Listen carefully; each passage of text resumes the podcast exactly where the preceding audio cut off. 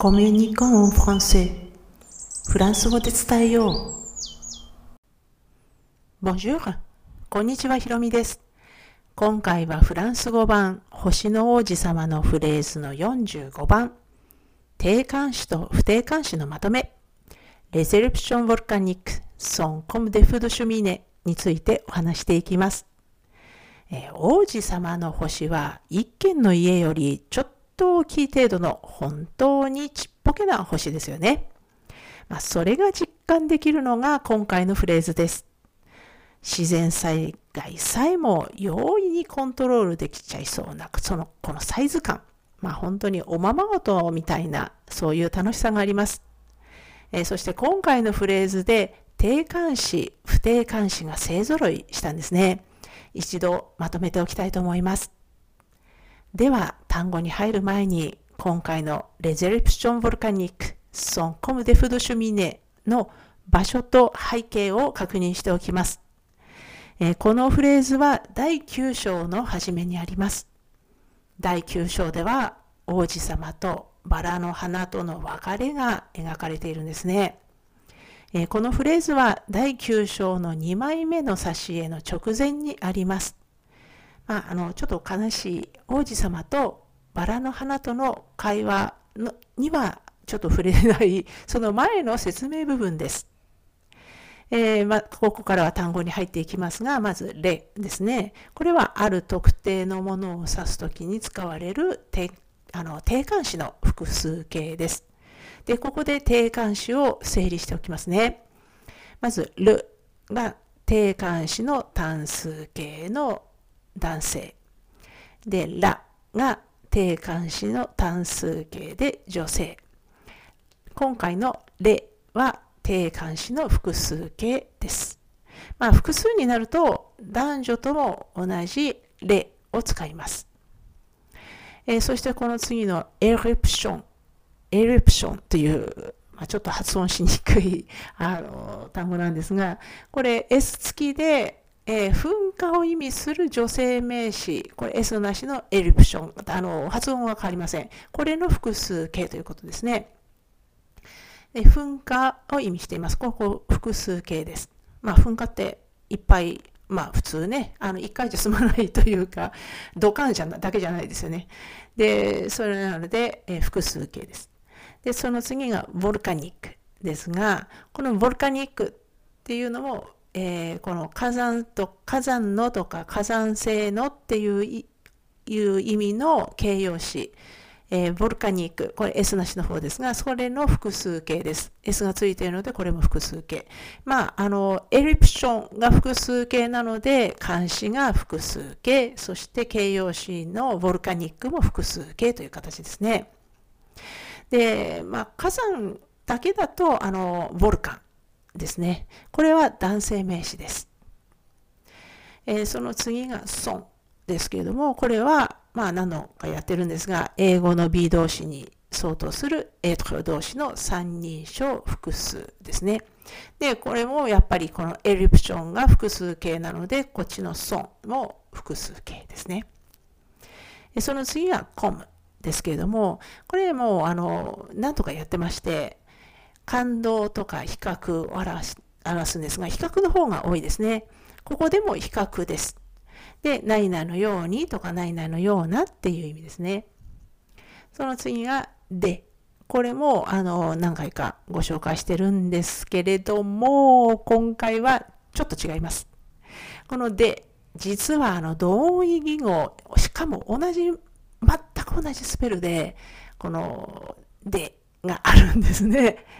今回のでとご紹介済みのでの両方をまとめまとめておきます。まず今回の方を先にご紹介しますね。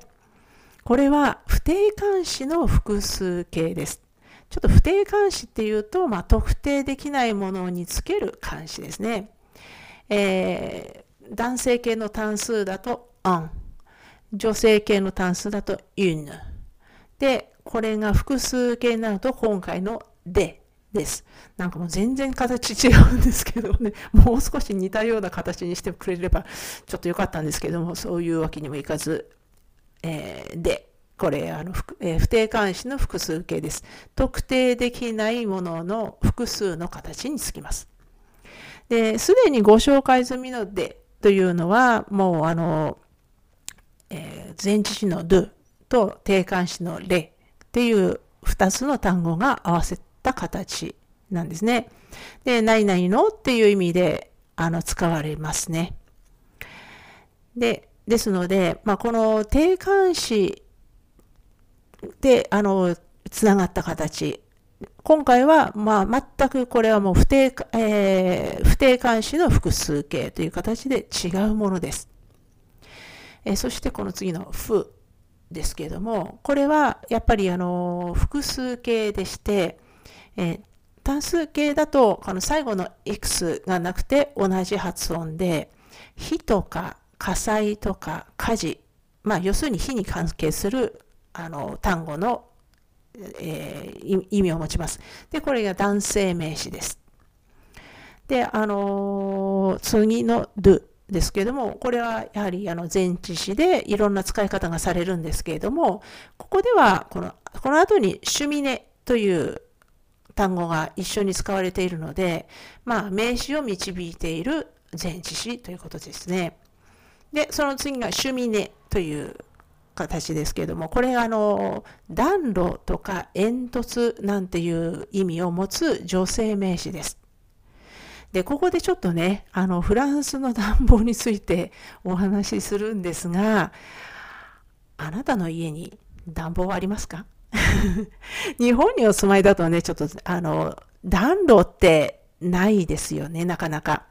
で、私はもうフランスに来るまで暖炉というものをまあ本当に知らなくて、で、まあ日本だとね、本当にあの珍しいかと思うんですが、フランスって結構あるんですね、まだまだ。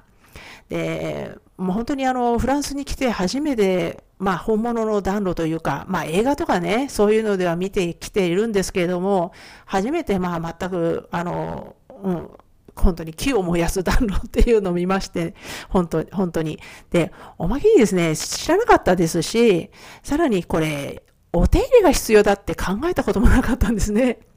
これ1年に一度は手入れがし、手入れしないといけないって言われるんですよ。で、これあの、定期的にこのお手入れも、この暖炉そのものっていうよりは、煙突掃除をしないと火事の原因になりやすいらしいんですね。まあ、すすがくっついてしまって、まあそこから、まあ、あの、うまく廃棄されないくなっちゃって、まあ結局煙突が、まあ、あの、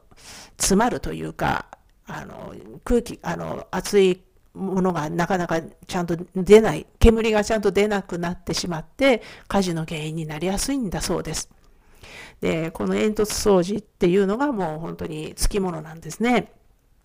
で、この趣味ねという単語には、暖炉と煙突、まあちょっと似てるとは言っても全然別のものに、まあちょっとあの日本人というか日本語の話者としてはね、あの感じてしまいますが、これは2つの意味を持たされているっていうのはもう要するにこの2つが切っても切れない関係だからかもしれません。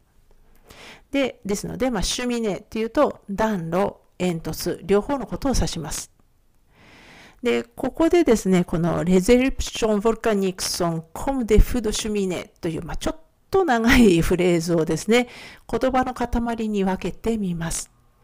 まあ、主語がちょっと長いんですよね。このレゼルプション・ボルカニックまでが主語で、その次のソンが動詞ですので、ここで主語動詞で、コムっていうと、何々のようということなので、ここまでで一つですね。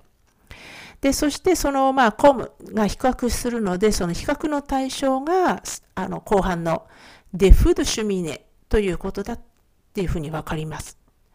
まあ、要するに、このレゼルプション・ボルカニック。まあ、これ、直訳すると火山性の噴火。まあ、これ以上のちょっと、あの、別に、まあ、直訳と言いつつ、あの、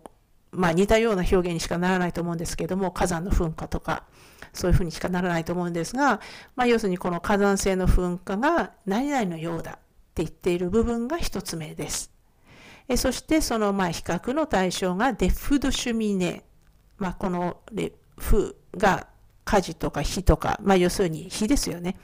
で、シュミネっていうと、まあ、ここでは暖炉の火って言っていいと思います。まあ、あの、煙突の中に火は通らないですからね、普通ね。ですので、暖炉の火だ。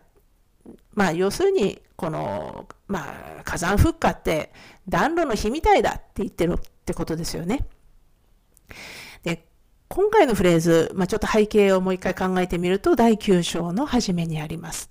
まあ、ここでは、あの、語り手の男性が王子様との会話で、まあいろいろ、まあ王子様そんなに親切に説明してくれるわけじゃないんですが、まあ端々をあのいろいろこの男性が、